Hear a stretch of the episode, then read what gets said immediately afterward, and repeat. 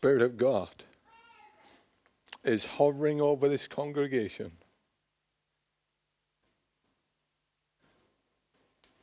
I will never be able to communicate effectively the love of God, the mercy, and the grace of God. But thank God, God takes hold of the words on the lips of men and miraculously implants them in the hearts and minds of men and women and through the quickening of the Holy Ghost we hear from God. What you do with that is vital. How you respond to God. It's the most important thing in the world. Because you see, there will come a day when you cease to live in the body you are currently in and you will stand before God. You will either stand before God covered by the blood of the Lord Jesus Christ who died upon the cross to cover your sin, or you stand with no covering. Tonight, you need to make the most important decision you will ever make to yes say yes to Jesus. And Christian, I believe every one of us will be challenged to the core of our being. Not by me. I'm not good at that. But Jesus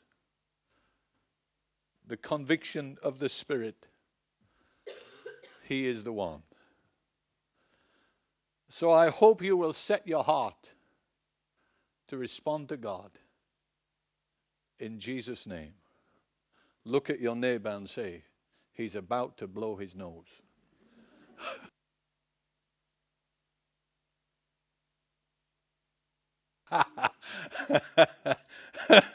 Isn't it marvelous that God takes us just as we are? Amen. So come on, folks, let's look at the Word of God and focus on what He wants to communicate. We read the opening uh, verses through to verse the end of verse 14 this morning, and I'm going to read on from verse 15 down to verse 21. And I love the opening two words because that really sums up the whole of my message, which just says through Jesus. Hallelujah. Somebody say that with me. Through Jesus. Say it again. Say it again. Through Jesus. Hallelujah. Through Jesus, therefore, let us continually offer to God a sacrifice of praise, the fruit of lips that confess his name. And do not forget to do good and share with others for with such sacrifices, God is pleased. Obey your leaders and submit to their authority. Many a pastor would love it if the church would do that. oh, God help us. the flesh is so crafty and subtle, isn't it? Obey your leaders and submit to their authority. They keep watch over you as men who must give an account. Obey them so that their work will be a joy, not a burden, for that would be of no advantage to you. Pray for us. I love the humility that is coming through from the heart of the writer here. Pray for us. We are sure that we have a clear conscience and desire to live honorably in every way. I particularly urge you to pray so that I may be restored to you soon. May the God of peace, who through the blood of the eternal covenant brought back from the dead our Lord Jesus Christ, that great shepherd of the sheep, equip you with every good thing for doing his will. And may he work in us what is pleasing to him through Jesus Christ, to whom be glory forever and ever. Amen.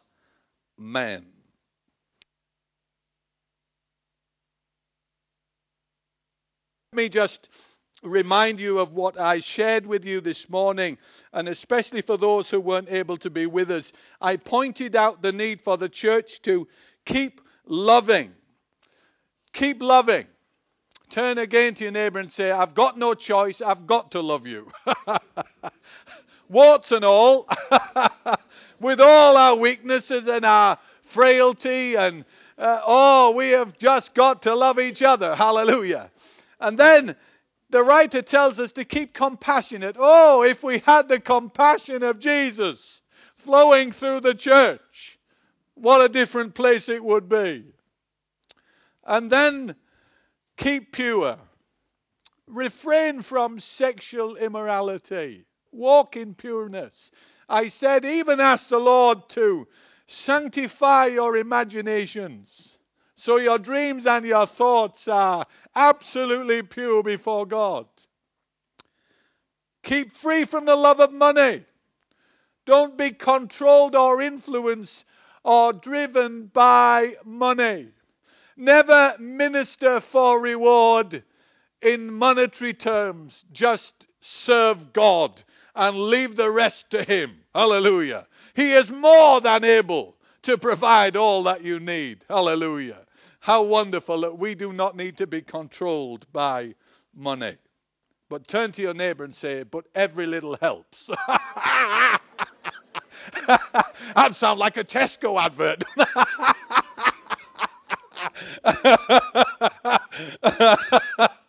Hallelujah. Praise God. It's going to be one of those nights, brother. Then keep faithful. How wonderful faithfulness is. You know, if we have real faith, we will be faithful. And so that's a byproduct in our spirit of those who faithfully walk with God. Faithful to God and faithful to one another. And then the challenge in that chapter was also keep sound in doctrine. Don't move to the left or the right from what you know is absolutely sound in the Word of God. I highlighted that God doesn't change his view or change his opinion. He is the same yesterday, today, and forever. Regardless of the change of law, the law in a land might change, but God has not changed his mind. Hallelujah. He knows what is truth and we must hold to it. Amen? So, friends, tonight let we begin speaking from these wonderful verses. Let me remind you that everything we receive in our eternal life is through Jesus. And then everything we can offer to God Everything we can bring, every sacrifice we can bring, everything we could ever do in life that has any eternal significance, including ministry, it is through Jesus. Hallelujah. It is all through Jesus. So that's why verse 15 begins through Jesus. What does it mean? It means literally that Jesus is not only our mediator, our go between in salvation, He is also our mediator and our go between when we bring an offering to the Lord. Because everything we bring, anything we bring, could not be acceptable without Jesus.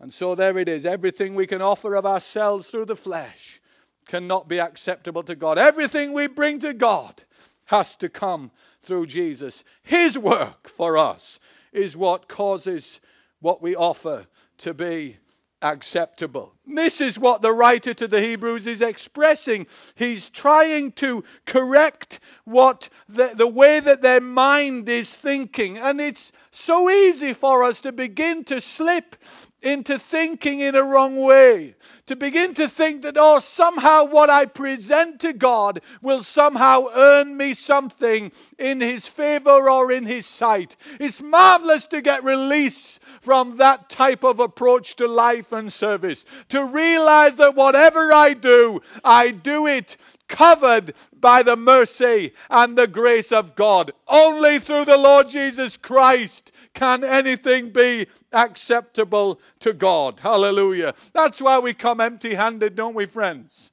We come totally empty handed before God. And so, as we read these verses this morning, we were recognizing that the old earthly tabernacle and temple is no longer required. I'm glad about that, aren't you? Aren't you glad that we don't need to go through an old system of sacrifice?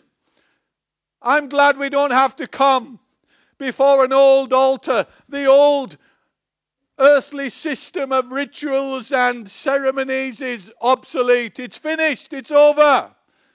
Jesus has completed all things. Isn't that wonderful? Somebody say something to me. Somebody say amen. Somebody give me a hallelujah. There is life out there, I believe. the old system and order is finished, and the old earthly altar is no longer required. Somebody asked me, Pastor, why, when you built this brand new building where I serve the Lord, when you designed it and worked with the architect, why didn't you put, you know, all the things that other churches have. This is an unsaved person asking me. Why didn't you put all the things that all the other churches have in place? It doesn't seem like a church. You know, it doesn't seem like a church. I had the joy of explaining that, friend, we don't want to get trapped by the trimmings. We don't want to get ensnared by the old ways that have been finished and obsolete. We just want the presence of Jesus. We want Him to come in all His glory and all His love. We want it to be real and honest. We don't want to be looking at an earthly altar. We don't want to come to an altar draped with um, fancy cloths and candles. We want the candle of His glory in our hearts rather than on a stick and that's a wonderful truth, isn't it? That through Jesus, everything we bring, we now bring to an altar in heaven rather than an altar on the earth. You see, some of the early believers were still identifying with the old covenant. They were still identifying with the old rituals and uh, old style of worship, if you like. They'd moved away from sound gospel. They'd moved away and lost their freedom. Uh, we know that this is why this letter was written, because the writer is saying, Listen, you have mingled your newfound faith in Jesus, and through deception and error, you've introduced a few things from the past, and these things from the past have ensnared you again, and you've lost your freedom and lost your liberty. Come back to the sound message of the gospel. You know, isn't it wonderful to know that the Christian, the truly born again believer, does not need to struggle for freedom? Are you hearing me? If you are struggling for freedom, then you are setting off on the wrong foot. The Bible says it is for freedom that Christ has set you free. Stand. And so we don't struggle to be free. We are free and we stand in the freedom that we already have. Hallelujah. So thanks be to God. We don't need to go back and introduce rituals and ceremonies. We thank God because we come through Jesus. And when we respond to Him, when we worship Him, when we're magnifying Him, when we're offering everything we can bring from our hands in worship, we are coming to the eternal throne of God rather than an altar in a building. That's good news. Turn to your neighbor and say, That's great news.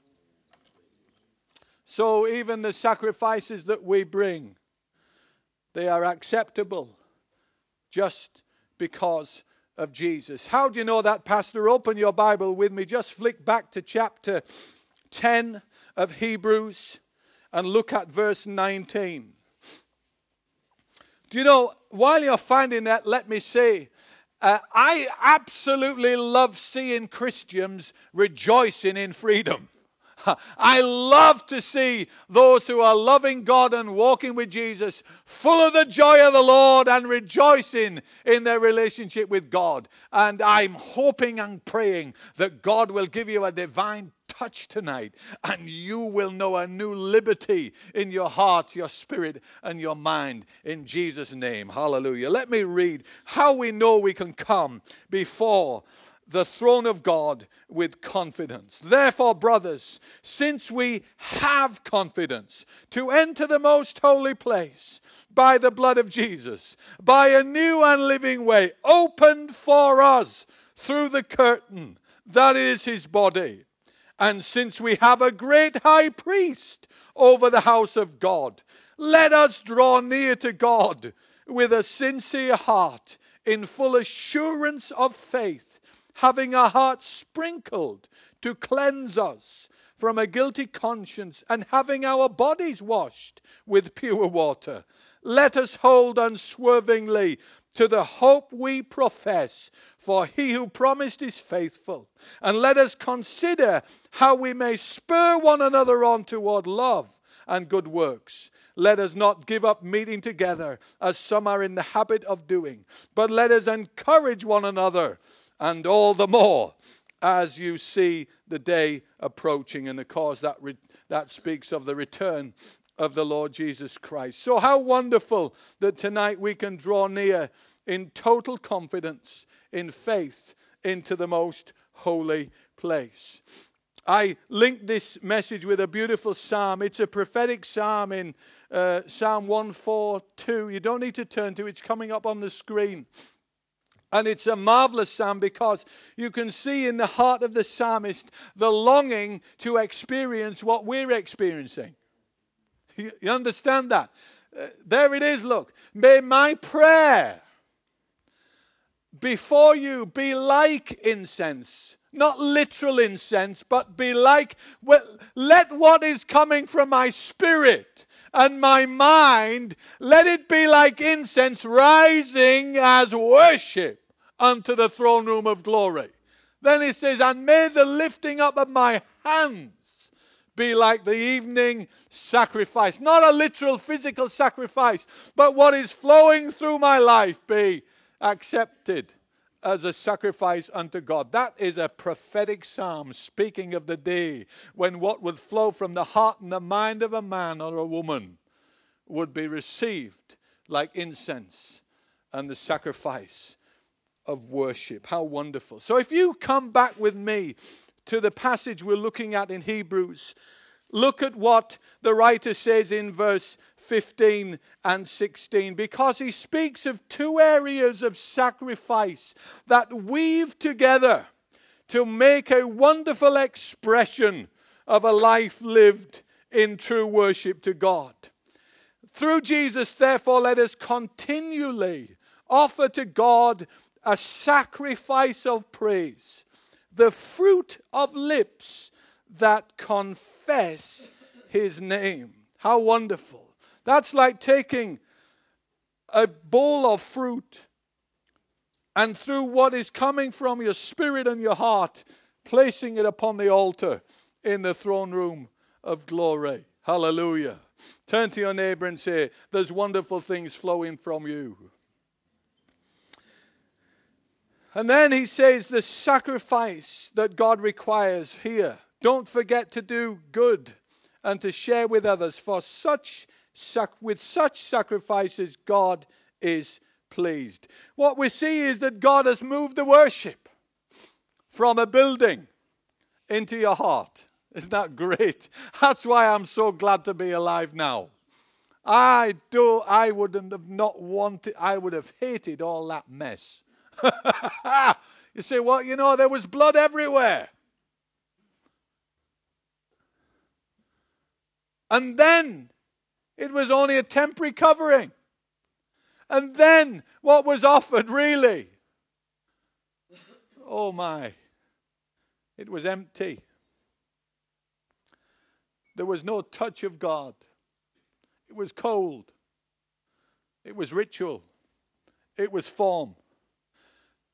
And I don't know about you, but I don't find having a form of godliness and going through a system, even a Pentecostal system, I find it empty and dead and void of the Spirit of the living God.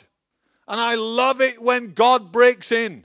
And listen, church, you've heard me talk like this, and I don't mean it to be offensive, but I do mean it to be a challenge because it is so easy to put a list of songs together and stick on the list. And I think sometimes God is saying, When will you give me any space and room to break in? I mean, I can't understand these churches that are modern now. They've got an earpiece in and somebody at the back saying, Two minutes left, move on. Whoa, there's a word from God. That's where we've come to. I don't know whether you realize that, that, but some places you go, the thing is so crafted, there's no room.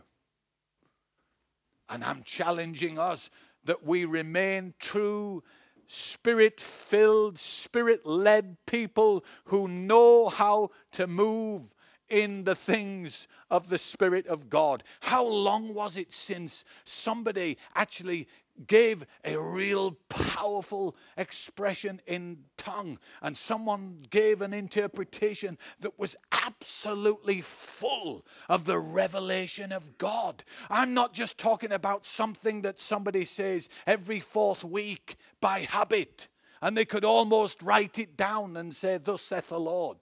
I'm talking about a freshness from the Spirit of God that brings uh, everyone to a place where they say, only God could have communicated that.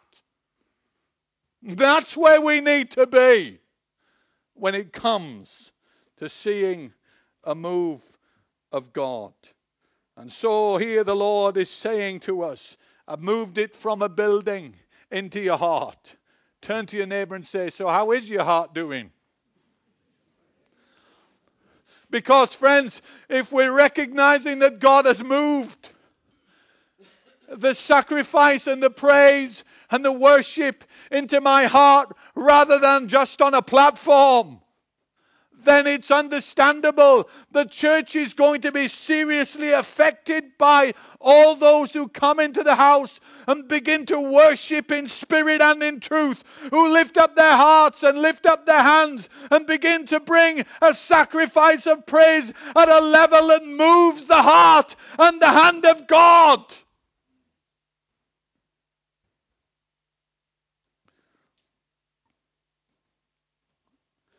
Can I say I love professional music? I love it when the sound's right. Woo!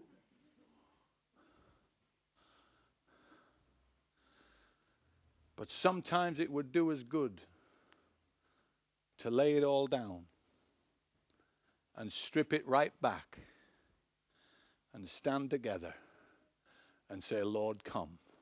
I'm not saying go back to the brethren. but I am saying, go back to the heart. Because I tell you, that's the sacrifice that God is looking for.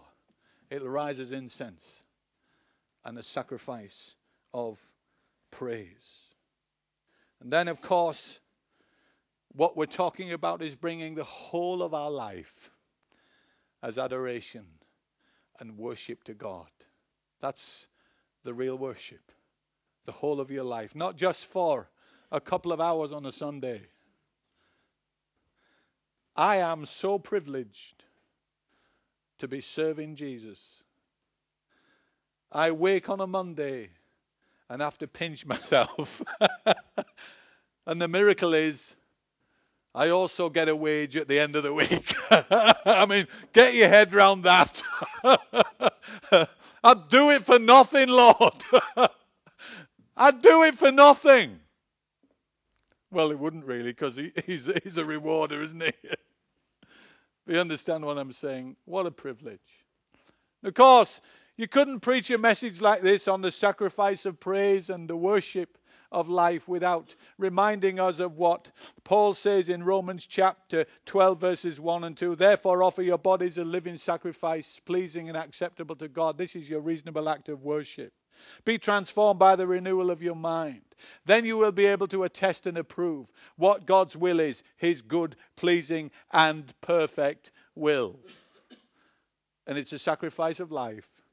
How wonderful to be brought to that place. And then, secondly, in this passage of Scripture in Hebrews, we are challenged to obey, obey leaders and submit to their authority. You know, I, I believe something happens in the spirit of someone when they get, uh, they get comfortable with submission. When we're not talking about allowing someone to dominate and control, but we're talking about biblical submission, about submission to God and submission to leadership. It's a wonderful release in your spirit when that is really in your heart, and it is a tremendous blessing. Jesus exemplified that, didn't he, when he submitted to the will of the Father? And he even submitted to the religious requirements of the day. So, friend, don't set yourself up in a hostile position with God and leaders through rebellion, but submit to God. And listen, this is what it says in these verses Be assured, leaders must give an account to God of how they operate. A leader is more accountable to God and will have to express and explain. And then be a joy to them, not a burden. It's great to be a joy to a pastor and a leader in the house of the Lord. Thirdly, be a blessing. Turn to your neighbor and say, Be a blessing. Hallelujah. Choose to be a blessing. Glory. And then, thirdly, we've got to pray for leaders. It's a good heart test, actually, isn't it? If you can pray for your pastor and pray for your leader, it's a good test of where your heart is. It really is. And believe you me, we need prayer. We need covering in prayer. I'm overwhelmed sometimes by the communication that comes to me, whether it's by text or letter or, or phone message or, or whatever, just encouraging me from places where we go and minister. And it's a great blessing to know that people are praying for us. Somebody in this church this morning came up to me. They had no idea what they were saying, but what a blessing when a couple said to me, Pastor Paul, we think about you and pray for you every day. That's marvelous, isn't it? That's self just sacrificing. And thank you for being those type of people. I know there are other people in this congregation who I honor and love and respect daily. You pray for us all the time. We couldn't do what we do without your prayer and your love. And so, leaders are accountable. Can I just say, leaders are imperfect? Pastors and leaders will let you down. I'll look over here while I say it because Pastor Dave sat over there.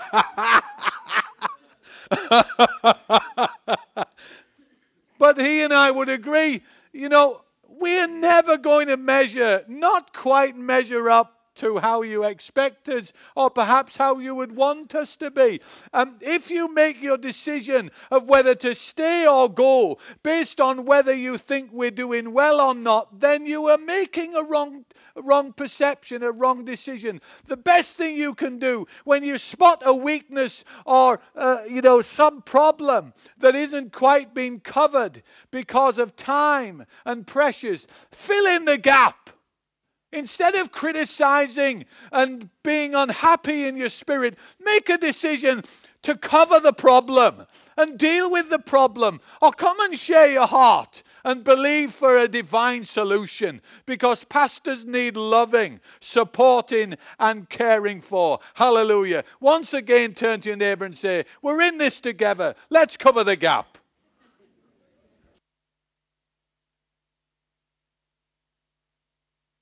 Hallelujah. So let's keep praying and keep loving each other. Well, friends, I wanted to preach short tonight because I just know the mantle of glory is down over this congregation. And I just want to speak out my last point. And it's this May the God of peace equip you. May the God of peace equip you. You'll find it in verses 20 and 21. The work that God does in us is through Jesus. Whenever a writer in the scripture is repeating, it's because he's driving the point home. He's saying this is the most serious thing. Listen, it's through Jesus Christ. It's there again. And he says, May he equip you, may the God of peace equip you with every good thing. Equip you how? Through the blood of the of the, the Lord shed upon the cross, through the eternal covenant. It's all in those verses. Through the one who is the great shepherd of the sheep. May he equip you with every good thing for doing his will. May every heavenly gift and divine ability be imparted in you. Isn't that wonderful that God can do just that? I love this word equip, don't you? Paul uses it in Ephesians, doesn't he? And the word equip, it's really the, the revelation around that word here in this passage of Scripture is where a bone has been broken. And someone takes the broken bone and puts it in the right place and restores it to how it should be. The word could be used of a vessel that is prepared ready to go to sea. It could be used of a soldier who is equipped for battle. And Paul uses that. How does God equip us? He equips us through the Word of God.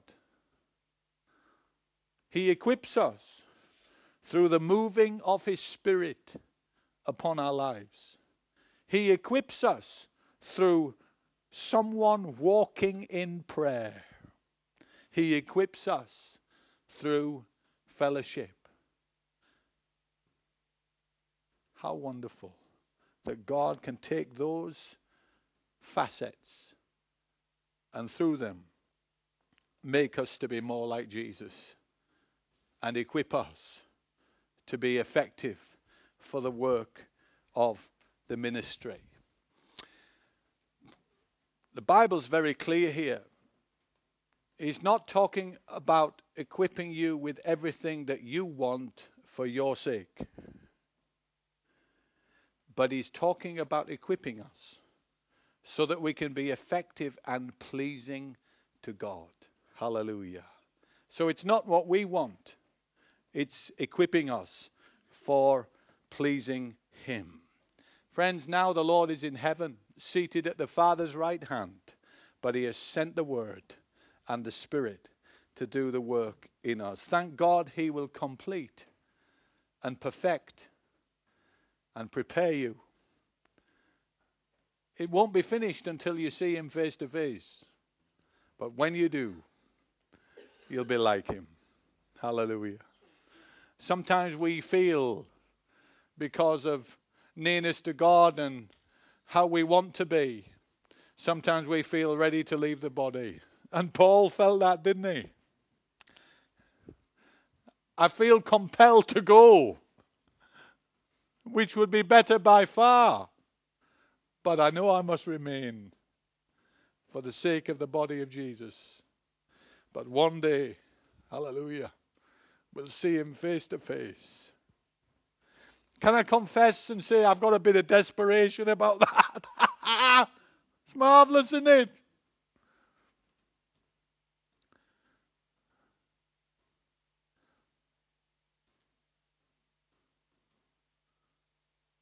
Lord,